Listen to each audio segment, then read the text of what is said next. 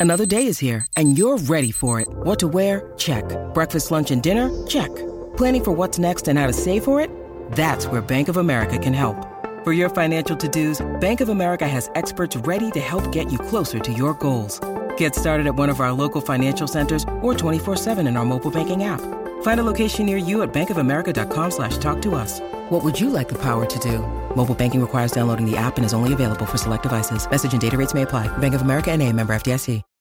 When you need mealtime inspiration, it's worth shopping Kroger, where you'll find over 30,000 mouthwatering choices that excite your inner foodie. And no matter what tasty choice you make, you'll enjoy our everyday low prices, plus extra ways to save, like digital coupons worth over $600 each week. You can also save up to $1 off per gallon at the pump with fuel points. More savings and more inspiring flavors make shopping Kroger worth it every time. Kroger, fresh for everyone. Fuel restrictions apply. It's not easy being the one everyone counts on to keep your operation running, no matter the weather or supply chain hiccup. But we get you, Raymond in Buffalo, Maria in Miami, and Jules in Troy. Taking control of everything that's under your control. At Grainger, we're here for you with high quality supplies for every industry, plus real time product availability and access to experts ready to help. Call, clickgrainger.com, or just stop by. Grainger, for the ones who get it done. Welcome to Festival Nation on the Pantheon Podcast Network. Here's your host, Marla Davies. Hey now, it's Marla Davies for Festival Nation, where we celebrate the magical world of music festivals. And while we're going through some strange days, indeed, and we can't gather in large groups to listen to live music together, we are still celebrating here on Festival Nation. In upcoming episodes, we'll revisit some of your favorite festivals from the past including Desert Trip, Lollapalooza, the Vans Warp Tour, Coachella, Lockn', the US Festival, and Day on the Green, and I'm sure we'll feature a few more too. If you have any ideas, any favorite festivals, let me know about it. You can just contact me on social or you can shoot me an email at festivalnationpodcast at gmail.com or find me on the Pantheon Podcast Network.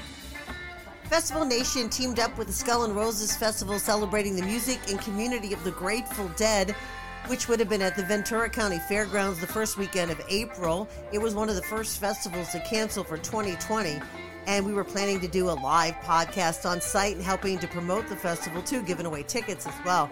The festival canceled before I had a chance to air some of the amazing interviews I did. So we're going to bring you those interviews. I did an interview with Oteil Burbridge from Dead and Company. Melvin Seals of the JGB Band, and rock and roll photographer Jay Blakesberg. We'll be releasing those interviews soon on Festival Nation. And we're also hoping with all our hearts to go see Skull and Roses in 2021. And we've seen concert seasons put on hold for 2020 and artists rescheduling until later dates. We've also seen some amazing shows streamed online and musicians rallying on Zoom. During this pandemic, I had a chance to interview Maria Muldaur. I would have loved to drive up to her place in Marin County and meet her in person and chat with her, but due to shelter in place, we had to do the interview over the phone. It would have been nice to even catch a show at Sweetwater in Mill Valley because she's working with the Garcia Project and they like to do some dates here and there, and that's always fun to see live music. Coming up, you'll hear from Maria Muldaur, the Grammy nominated artist of the 1974 hit single Midnight at the Oasis, and her latest project with the Garcia Project called Spirit. It's a loving tribute to Jerry Garcia and the spiritual songs he performed. We'll hear some tracks from the latest release and talk to Maria about her early days as a singer in Jerry Garcia's band, and she'll share some stories of her whirlwind career of some 50 years as a recording artist. I don't know about you, but I love free. Free is good. That's the hippie love thing, right? Like free love, free this, free stuff. Free stuff is awesome, and free stuff to spice up your bedroom even better. Select almost any item any one item for 50% off when you go to adamandeve.com. And they love to load in the free stuff too. All you need to do to get the deal is enter the code FEST, F E S T, at the checkout, and you could get 10 tantalizing free gifts. A sexy one for him, a special gift for her, and a third item that everybody will love. And six free spicy movies too, plus free shipping. So much free at adamandeve.com. All you need to do, adamandeve.com and uh, put FEST, F-E-S-T, and when you get the checkout for that 50% off almost every item, get tons of free stuff too, and receive free shipping. It's adamandeve.com. Have fun. Festival Nation, celebrating the magical world of music festivals. Very excited to welcome Maria Muldaur, one of the original Jerryettes of the Jerry Garcia Band. In 1974, she was nominated for a Grammy for her hit single, Midnight at the Oasis. And she was on the cover of the Rolling Stone, the Rolling Stone magazine.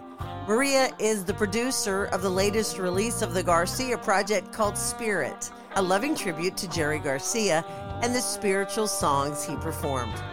Please welcome Maria Muldaur. Hi there. Hi there. Well, I said you're my alter ego because whenever I go to Starbucks, uh, I always order my coffee and I, they say, Who's it for? I say, Marla. And they go, Okay, Maria. oh well, as long as they get your order right, huh? As long as they get the grande non-fat latte, then I'm I'm feeling pretty good. Maria joined the Garcia project featuring Kat Walkerson and Mick Bondi to produce Spirit. She says she was approached by the group to sing with them while they were touring in Northern California, and at first, she wasn't sure. I was a little dubious because you know tribute bands can be kind of corny, right? I yeah, but, I think uh, so.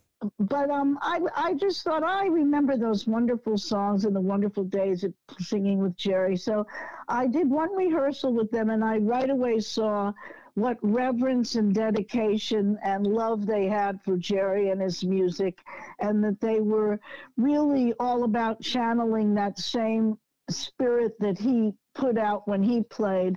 So I did a few gigs with them and really enjoyed it. And after about, well, uh, last year, just about this time, they approached me and said, We want to do an album paying tribute to Jerry, and we'd like you to produce it. And the idea they had was uh, to do an album. They already had the title and everything. It was called, they wanted to call it Spirit, and they wanted especially to highlight all the spiritually themed songs that Jerry Garcia had recorded and or performed and in some cases even wrote um, over the course of his career. So I loved that idea because I'm a huge gospel music fan, and in fact, I'm a gospel music singer, and um, so I'm all about that theme. And uh, I also started thinking back and realized that some of those songs were among the, my favorites of what Jerry did. So I uh, happily signed on to the project.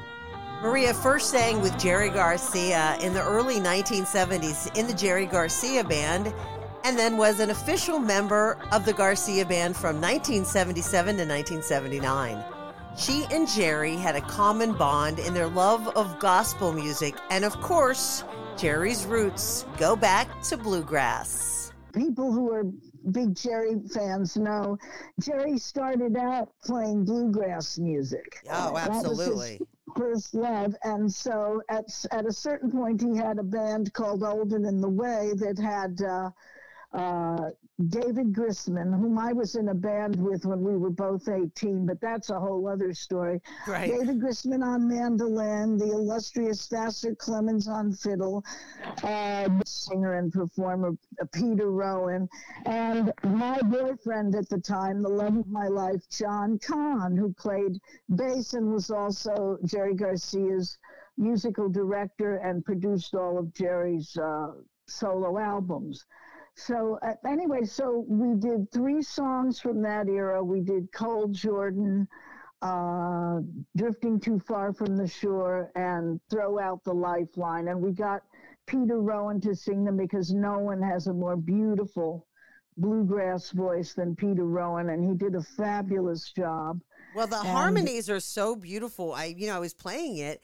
Uh, the other day and my husband walks in he goes that's really nice music hun and i was like yeah this is the maria muldaur project you're producing this the garcia project with all these wonderful musicians and the harmonies are beautiful and the musicianship is just wonderful as well thank you so much well we all put our all our love and dedication into it. And I love uh, singing bluegrass harmonies. Now, a lot of people don't know this, but as I had mentioned earlier, uh, back in the early 60s, I was in a bluegrass band. I was the lead singer in a bluegrass band with David Grisman and a couple of other uh, bluegrass musicians who went on to fame and fortune.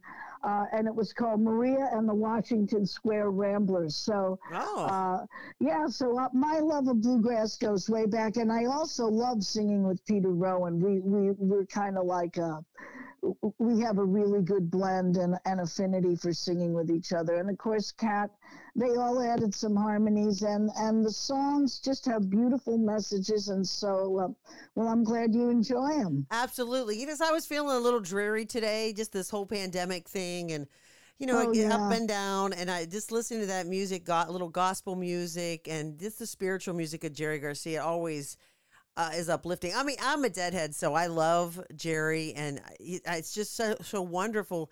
You were a Jerryette, one of the early Jerryettes and Jerry's One of the band, First, yes. and Donna Jean. So you, it, what a sisterhood between you two girls. Yes, absolutely. Well, the, how I got in, in uh, connected to the whole Jerry Garcia and Dead scene was that um, right around the time of Midnight at the Oasis, which was you know my biggest and most well-known hit, which uh, came out in 1974 and and um, you know was nominated for two Grammys and all that stuff, put me on the cover of Rolling Stone and you know, drastically changed my life from that of being a young hippie mama kind of folksy roots music singer to, you know, suddenly being very well known. Well, at that time, I um, connected with John Kahn because I had to do several TV shows, some very important big TV shows, and he was an excellent, excellent bass player. So we uh, got together to do those shows and and shortly thereafterwards fell madly in love and before I knew it I had moved up to the San Francisco Bay Area to be with John and um, actually when we first met John was just producing Jerry's very first solo album and asked me to come sit um, sing backup sing harmony on several of the tracks. So that was my first time singing with Jerry um, in the studio. That was in 1974. And then after I actually moved up here, um, I would go to a lot of the Garcia band gigs whenever possible, whenever I wasn't, you know, doing my own musical thing. And Right. uh, they had a great well, the band was just so cool. It was John Kahn on bass, who was just such a soulful, funky bass player and just wonderful all-around musician, and and Ron Tutt on drums. Ron Tutt, for those who don't know, was Elvis's drummer for 25 years and also his musical director. So they were just they were a, a rhythm section made in heaven. And I used to love to go s- jump on stage with my tambourine when they were doing uh, Mystery Train and just play and just play tambourine with them. I mean, it was 20 minute long song, so Right. it was really good for my biceps to do that. but well, but that's I- really that's very cool. I mean, so you were, you know, basically one of the or like an early. I don't know if you'd call yourself a deadhead, or do you call yourself a deadhead? No, I don't call myself a deadhead. I, I, I appreciate what the Grateful Dead do, but I was also much more into Jerry's, the other side of Jerry's musical odyssey and exploration. And how, how it worked was he, he was very busy with the Grateful Dead, but really wanted to pursue these other musical, uh, you know, Projects. adventures and Mhm. he and and so he totally had total trust and faith in John who was very musically knowledgeable and had a huge record collection so a lot of the songs you hear Jerry end up doing in the Garcia band were songs that John found he had a vast R&B collection and the both of us had big gospel uh, collections, and that's how some of these songs came to Jerry. Uh, in particular, "Sisters and Brothers," which was an old sensational Nightingale. They're, they're an old old style African American gospel quartet, and um, uh, so it, it's interesting though that these so many of these kind of songs appealed to Jerry because people don't think of him as a particularly religious person, and he wasn't religious, but he obviously had a very deep spiritual core, which you can hear just in the way he approaches playing music, which is a very egoless place. He comes from a very Right. egoless place when he's playing. Jerry's playing is never about you know, stepping up and saying, Watch me play all these dazzling licks for you guys. You know, now I'm really going to play a fast riff or anything like that. He was never showing off or wanting personal glory when he played. He would, he would just start doing a solo and he would kind of sort of almost fumble around sometimes and just he would just like sort of lay low and then wait for the music to inhabit him and and and tell him what it wanted to do or where it wanted to go. And that's how he built his solos. It was kind of like a very natural organic stairway to heaven that ended up taking everybody with him i i remarked i i, I found it remarkable when i was uh, on stage with him singing harmonies that he'd do a solo that didn't seem particularly remarkable or dazzling, you know, as it started. And then as he went along, at a certain point, and it wasn't even because he then played a real fancy set of licks or anything, but all at once, the entire audience would just almost levitate and erupt into Yeah. this joy and this sort of communal bliss together you know and it was Uh, yes. it was it was really remarkable and um, so when i when i play live with the garcia project they they actually are quite good at because they they've obviously studied this too and uh, Mick Bondi, the guitar player and lead singer in the band, he he said when he was growing up and he first, you know, fell in love with Jerry and his music, he and his friends used to call it, hey, you know, when they want to go to a Jerry gig, they say, let's go to Jerry's church.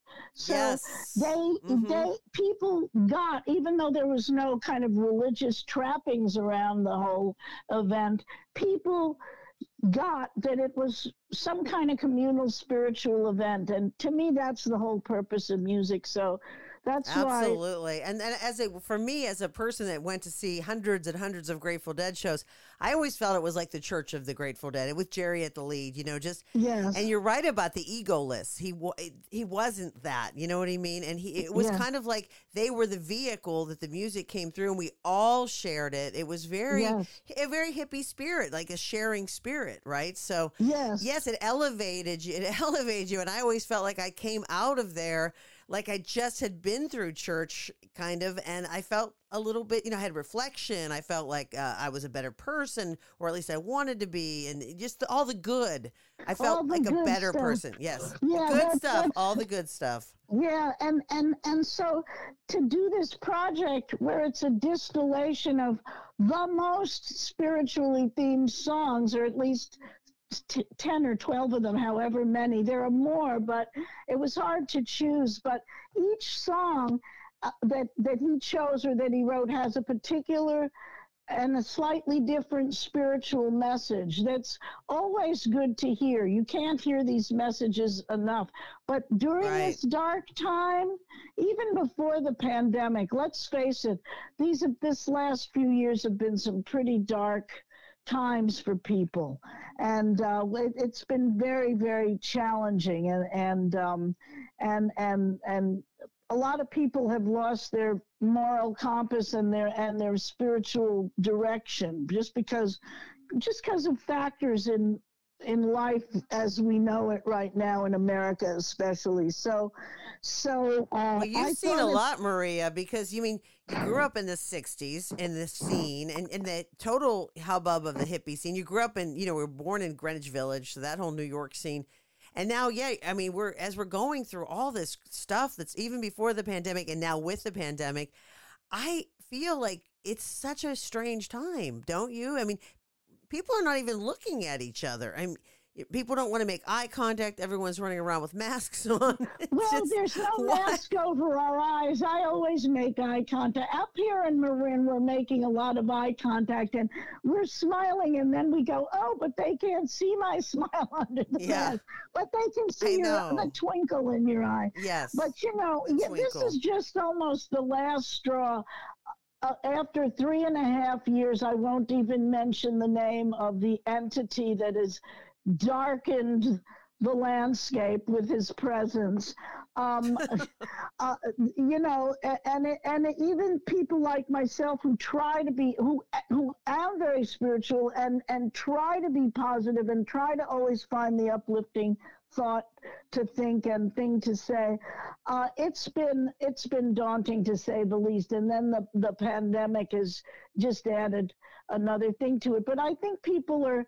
This is a time of reflection, a time of going inward, and people are really starting to examine. You know, maybe there's a different, better way to live. And so I think that we were so disappointed when the uh, we were about to do several uh, CD release gigs and really present these, you know, the album to people, to to the fans, and then right before we had a couple of gigs, they they did this put the shelter in place rules into effect. And we were so devastated.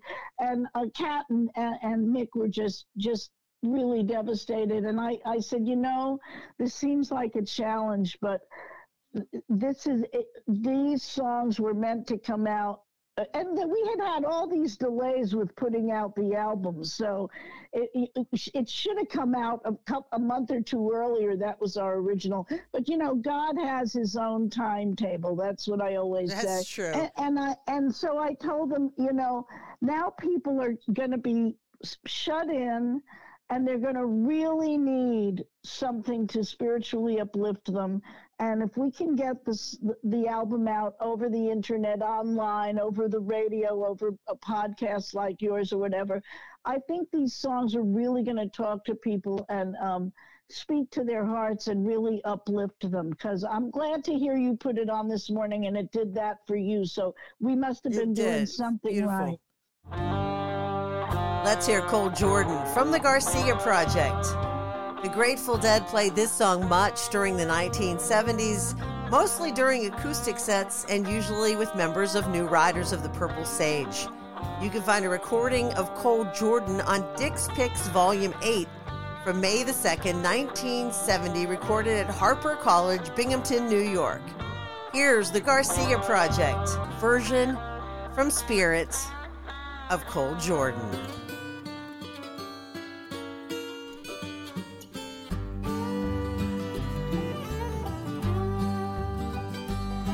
Oh, sinner, as you tread a life's journey, take Jesus for your guide.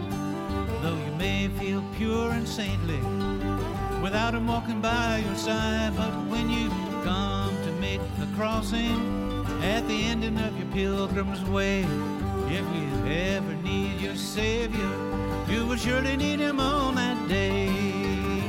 Oh, look at that cold, cold Jordan. Look at that deep water.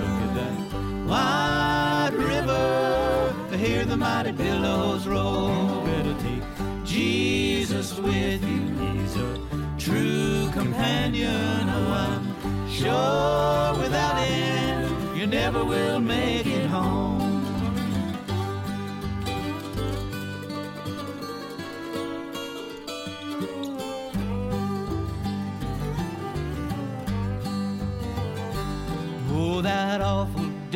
Judgment is coming in the by and by. We'll see our Lord descending from glory way on high. Oh, let us keep in touch with Jesus and the special love of God, that we may be called ready when He calls us over Jordan's tide. Oh, look at that cold, cold Jordan. Look at that deep, deep water. Wide river to hear the mighty billows roll. You take Jesus with you, he's a true companion. Oh, I, I'm sure without him, you're never gonna make it home. What you gonna do? What you gonna say? Oh, how you gonna feel? Come to the end of the way? We're talking with Maria Muldaur, producer and singer on the Garcia project Spirit, which just came out. If you'd like to order a copy, just check out thegarciaproject.com. I asked Maria if she had a favorite cut on the album. Well, the, of all the songs on the record, and I love them all. Listen to me calling it a record. How old school is that? well, um, actually, they are releasing it on vinyl, so there will be. oh, record. nice. But um, anyway, I- I love them all. I really love Sisters and Brothers, which they asked me to sing lead on. But I, my favorite song maybe ever done by anybody is Gomorrah, and Jerry Garcia wrote that song, and it's it's got a really deep message. It's it it tells the story of uh, Sodom and Gomorrah and Lot and his wife being told to to flee the city because God was going to destroy it because everyone was wicked. But they were good. So God was giving them a warning and saying, when I send the angel, just drop everything. Don't take your belongings. Just head out of Dodge and don't look back. That's what he kept saying. The angel kept warning him, don't look back. So uh, when the time came and the city was being destroyed, they hightailed it out of there and uh, Lot and his wife and daughters. And uh, but as they they were going to safety and they were it, they were out of harm's way, but Lot's wife just couldn't resist looking back. you know? Oh gosh, May- right? Maybe Oh. it was, maybe she was going, oh, all my friends or oh, my new patio furniture. Who knows what she was looking at? she just, and, and, and then the Bible story says she was turned to a pillar of salt. And, and it probably was a volcanic ash just engulfed her. And, and so she was just left like a statue at that point, and Lot and the family had to go on without her. Well, it's a really interesting. I, I always think of that message in that song and the fact that Jerry Garcia wrote this song based on that story. And the message is when God gives you a way out of your troubles, whether it's addiction or a bad relationship or a toxic work environment, whatever it is, just look straight ahead, take the help you're being offered, look straight ahead, do not look back in regret or remorse or because that's when uh, I've had a lot of friends over the years. You can imagine being in the music business for over Sure. 60 years who who were addicts of various sorts, alcoholics, drug addicts, Well, and so look forth. at look at Jerry, Maria. Well, that's what uh, the point I'm getting at. But I'm talking about Paul Butterfield, um, Michael Bloomfield, Tim Hardin, um, uh, Janis Joplin, just to name a few.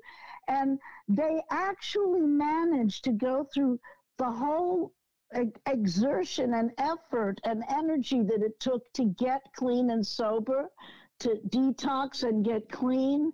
But each one of them did something which in the heroin world is called chipping, which is like you're clean and sober, you think you've got it all handled, you're not craving it, and then someone comes along and just says, "Hey, come on, let's just get high for old time's sake," and the, and their their- resolve weekends, and they they they they look back fondly at all the fun they had when they were high all Mhm. the time, and they they do it, and that is every gut person I mentioned, and so many more. That's what killed them because they don't they.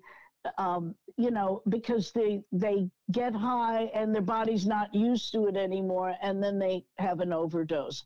That's just Mhm. one example of that principle, though. It's like once you once you're given a chance, God will deliver you, but then keep looking straight ahead and don't look back. Don't go but, back. You can't you go know, back. Like I you can't go home again. Yeah, exactly. You go on to a new opportunity.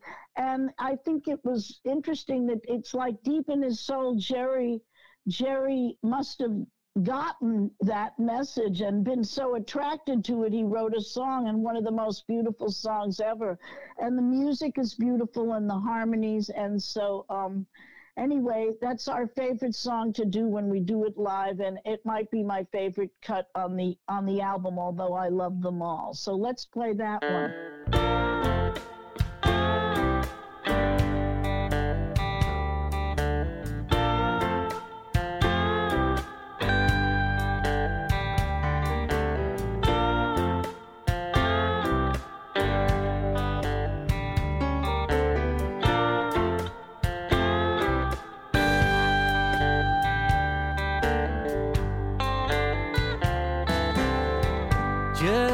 the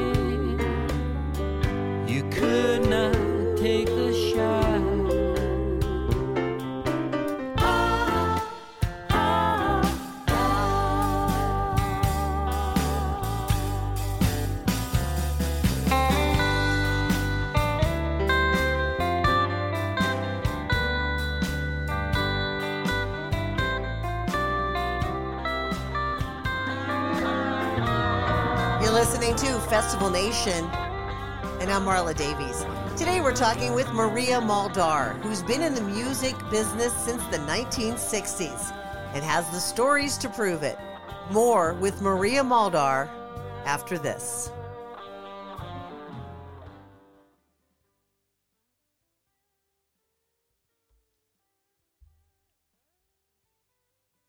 Festival Nation, celebrating the magical world of music festivals.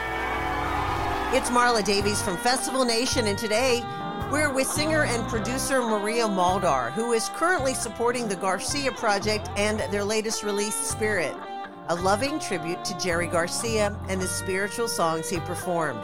She had her big breakthrough in the early 1970s with the hit single Midnight at the Oasis, and I asked her if the song was a blessing or a curse? How could it be a curse? How could it possibly be a curse? People ask me, you know, I put that song on as an afterthought, as a favor to a young guitar player who was being very supportive as I went through the daunting and overwhelming process of making my first solo album because I had always been in uh, various bands and my then now ex-husband had been the band leader and so i didn't have to do that much thinking. I just had to sing. So being a solo artist was, wasn't something i was used to or even had really signed on for but i took the opportunity that warner brothers gave me. And um, so we added that song as an afterthought because the producer thought we needed a medium tempo song. And i wasn't that crazy about the song but i I suggested that David Nichtern play it for the producer, and he said, "Okay, that's cute. Let's do that." So just we put we recorded it that afternoon, and as they say, the rest is history. Yes. Everybody, uh, the, the, it came out as just one of an, uh, cuts on an album, and it naturally rose like cream to the top of the DJ request list. And after several months, the DJs advised Warner's that it that it was the one getting the most requests. So it went on to, you know, get to number six on the charts, a couple of Grammy nominations, et cetera, et cetera. And, you know, really launched me now. Here I am 46 years later, and I I'm just did my 41st album, which is uh, which was called "Don't You Feel My Leg," and and uh, which I that. recorded in New I recorded in New Orleans and was nominated for a Grammy last year. Well, it's Um, wonderful that you were able, you know, you've been able to be a professional musician your whole life. So it really was a gift, like you were just talking Yeah, about spiritual and I, I God, it was a gift. My, I, I'm about to do my 42nd album, but what to to to to answer your question. So there was this song, a go figure, a goofy song about a camel. I'll never really understand it, but to this day, people still love to hear it. And a lot of people that interview me say, "Oh, do you ever get tired of singing Midnight at the Oasis?" And I say, "Hell no," because be- because that's what put me on the map. I, I had a very modest little under you know under the radar career as in the in the folk days with the Jim Kweskin Jug Band. Did five recordings with them and toured all over and so forth. But this uh, I can still go to Europe and the Far East and. I even went to Borneo a few years ago to headline the Blues and Jazz Festival there, based on their love of Midnight at the Oasis. So, so I thank God every night. I, I sing it every night because my audience wants to hear it. It it made a lot of people very happy, and you know I know so many fabulous singers like the singers in my black church or any black church for that matter. There are singers who can sing circles around me, blindfolded, who will never see the light of day or get a record contract or get to sing for a living like I've been able to do all my life. So, in answer to your question, incredible blessing. I give thanks for it every day.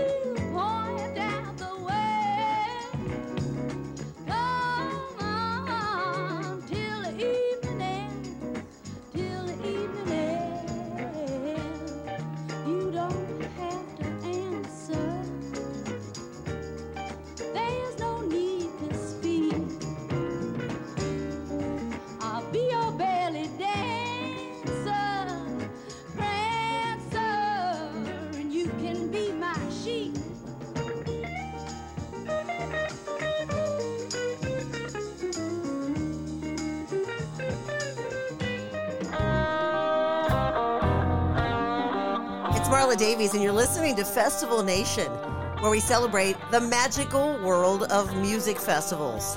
Today we're talking with Maria Muldaur, who grew up in Greenwich Village and started in the music scene during the 1960s. She would have been a candidate to go to Woodstock. Well, you know, at the time, it was 1969 was Woodstock, right? Right, right. Okay, so my little daughter was barely four years old. My daughter Jenny, Jenny May and Jeffrey and I lived in Cambridge, Mass. Uh, we were still in the Kweskin Jug Band, and the Kweskin Jug Band at that time was uh, managed by uh, a pretty big time music manager and music biz mogul named Albert Grossman. He managed Bob Dylan, the band, Peter, Paul, and Mary, Paul Butterfield, our little jug band, Janis Joplin, to name but a few. Mm-hmm. Yes. Several of those acts were going to perform at Woodstock, and we had planned to go. He had told us, he said, it's going to be great fun, and he had a house, had a huge house. So we had planned to go, but as the weekend started and we started seeing news footage of you know the cars backed up all the way to Baltimore and uh, you know the whole big giant traffic jam that it was and so forth we realized we'd never get there in time driving and so then Albert called and said I'll send a helicopter for you Nice. and I thought I was very tempted, but I thought, I don't think this is a place to be bringing my little girl and trying to have a like a nice, relaxed time. It sounds like a lot more, you know, kind of a lot more of an ordeal than would be worth it. So I, I didn't, I, I thanked him for his kind offer, but we didn't go to Woodstock. And to tell the truth, I feel a lot, I never regretted it and feel a lot better watching the movie without being in the mud, in the comfort of my own home 50 years later. There you go. So I was wondering about festivals because you know you've been a musician, so you've probably spent most of your time backstage. I'm assuming, and hopefully you got more of the little bit more of the creature comforts. And now these days there's the VIP experiences. Do you still go? You know, now of course no one can go to festivals, and we never know if festivals are going to ever be Ever what they come were. back? I know. Well, back in those days, the backstage, like we did the Newport Fe- Folk Festival every year, and there was a backstage with some funky tents, and you know, it wasn't the amenities at that time were not that great, but it was a little bit better than standing out in the rain in the audience. But uh, the Newport Folk Festivals are one of the highlights of my musical life. I got to meet all the great old blues singers and gospel singers, and um, oh God, uh, Your it- heroes, right? all my all our heroes they were all alive and well mississippi john hurt sister dorothy love coates and the gospel harmonettes by the way they re- originally recorded that song that uh, cat does on the on the album um, uh, strange man. That song came from dorothy love coates and it was a song that was a big favorite of uh, donna jean's and she used to sing it live with the garcia band. And uh, and that's a, a wonderful little Bible story in, in a song as well. But anyway, I digress. I mean, you name it.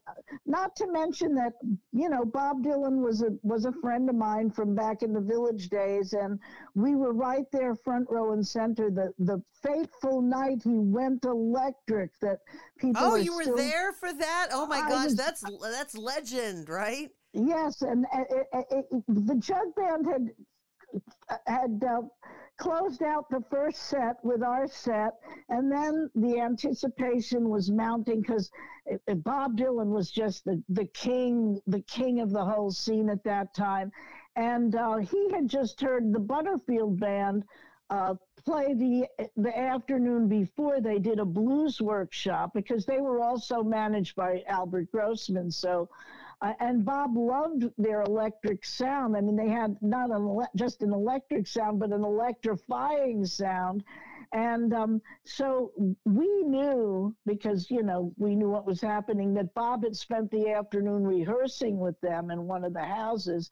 And so, uh, sure enough, he came out you know, the sound guy didn't know how to mix a fully electric band, and there were no monitors in those days, and Right. and about half the audience started booing. The other half oh, the other half that I was in started cheering wildly, and then the oh, oh, third, I should say, third were booing, a third were cheering, and then a third just didn't know what to think or what to do. So it was a hugely electrifying, game-changing moment in time, and I was literally front row center.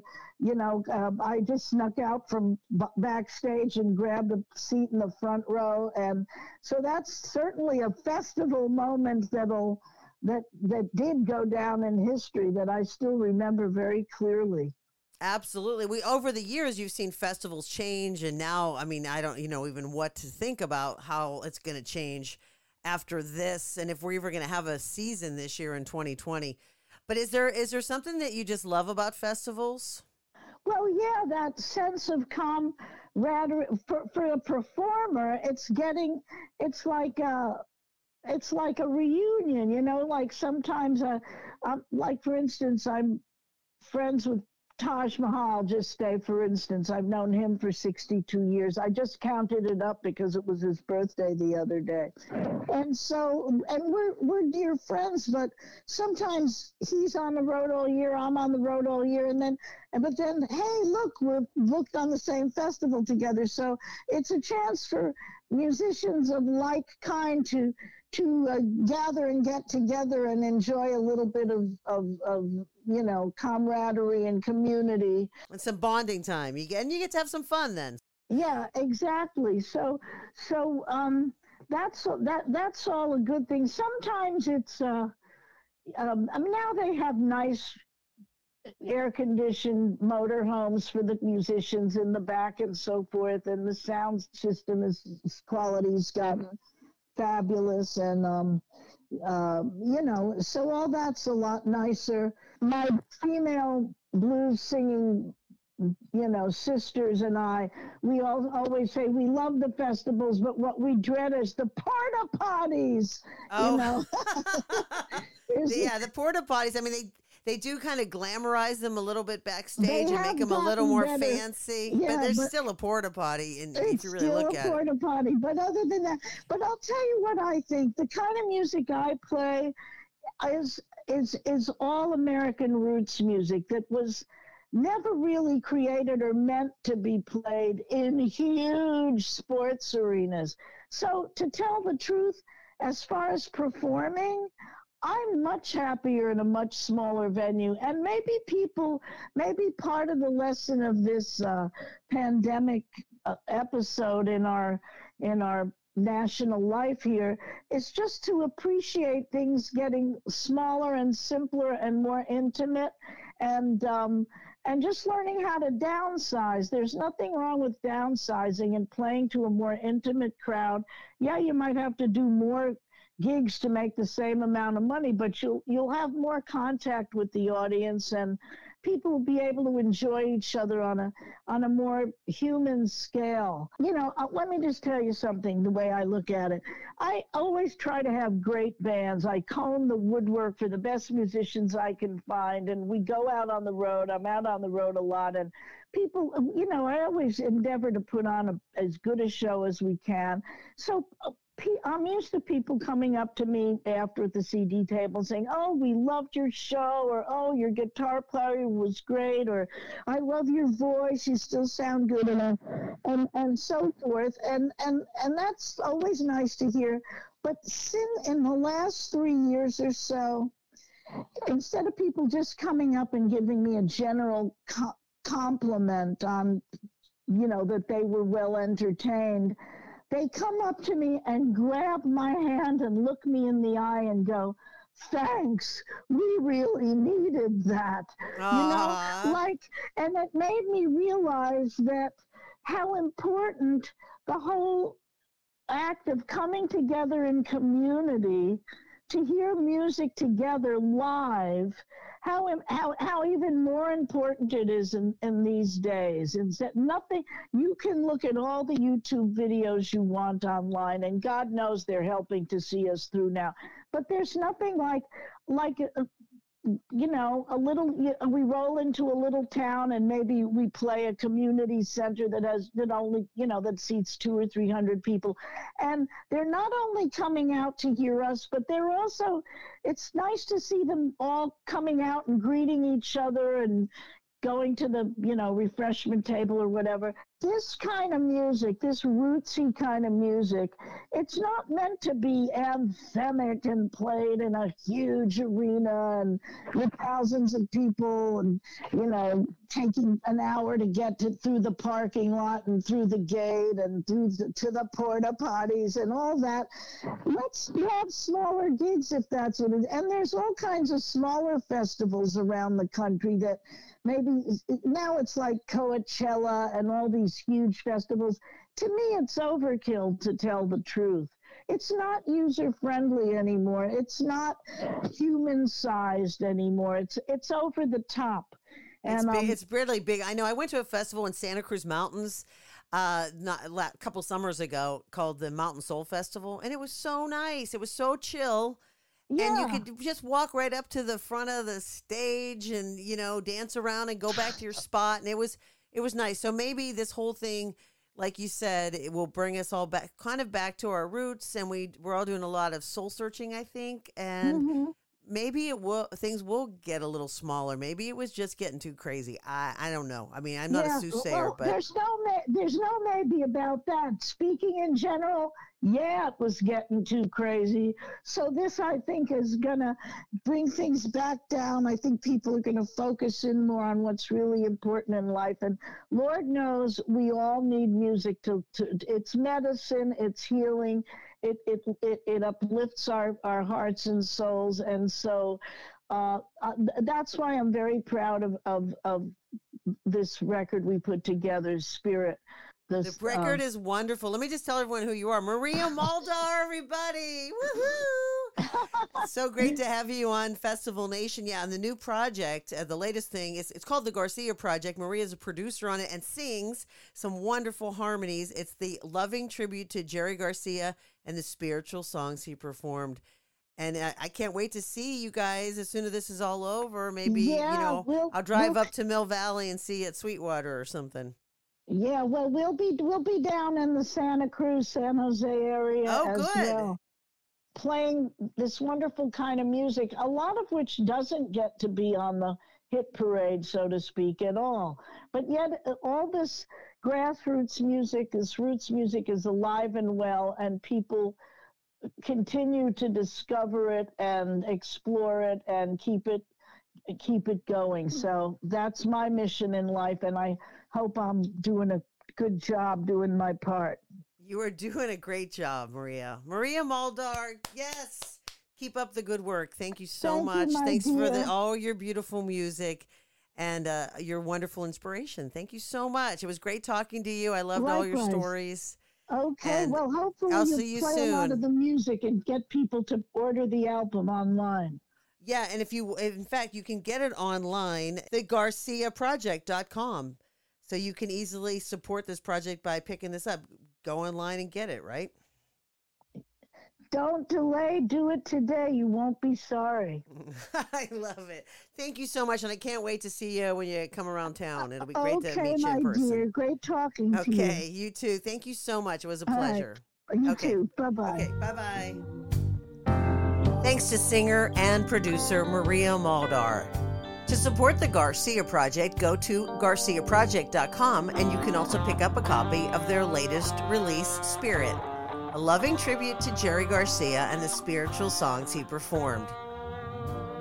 Here at Festival Nation, we'll continue to bring your festival updates and we'll be keeping the festival spirit alive by featuring shows about your favorite festivals.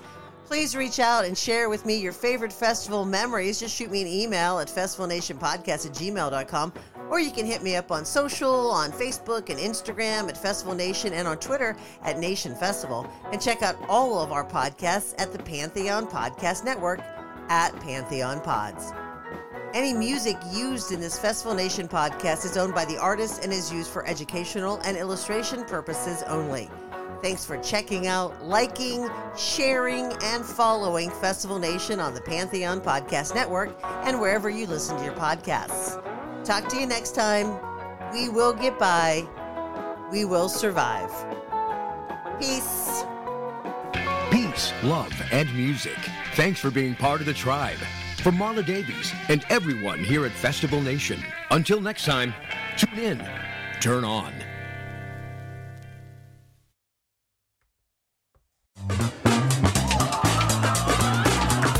Hello, everybody. I'm Kyle, And I'm Matthew. and we are from Audio Judo, the music discovery podcast.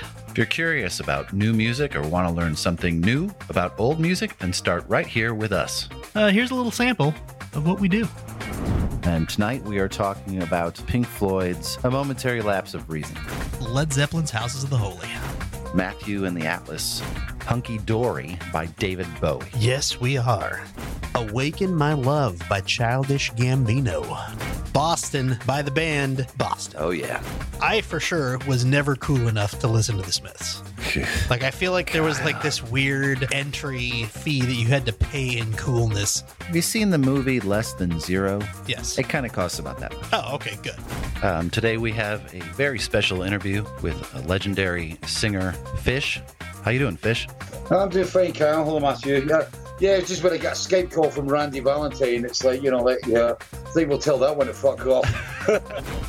One of our listeners recently wrote to me and said that uh, he was referring to you and I. He said, I like the cantankerous Gen Xer meets a less grumpy millennial thing you guys have. So that's it. If you liked uh, liked a little sample of Audio Judo there, uh, please give us a listen. and if you love music, come check us out at audiojudo.com or wherever podcasts are podcast.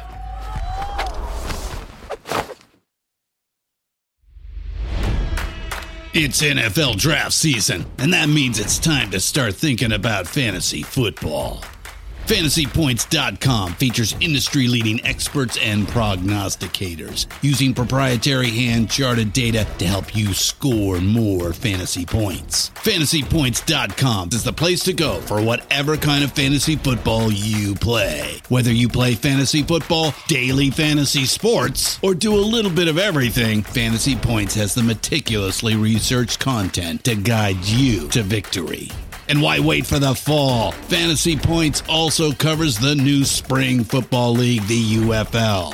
Join the guru, John Hansen, Scott Barrett, Joe Dolan, and other massive names in the fantasy football universe with an exclusive offer. Use code Pantheon for 15% off any fantasy points package, including the all in package, with access to every article, tool, and data nugget that Fantasy Points has to offer.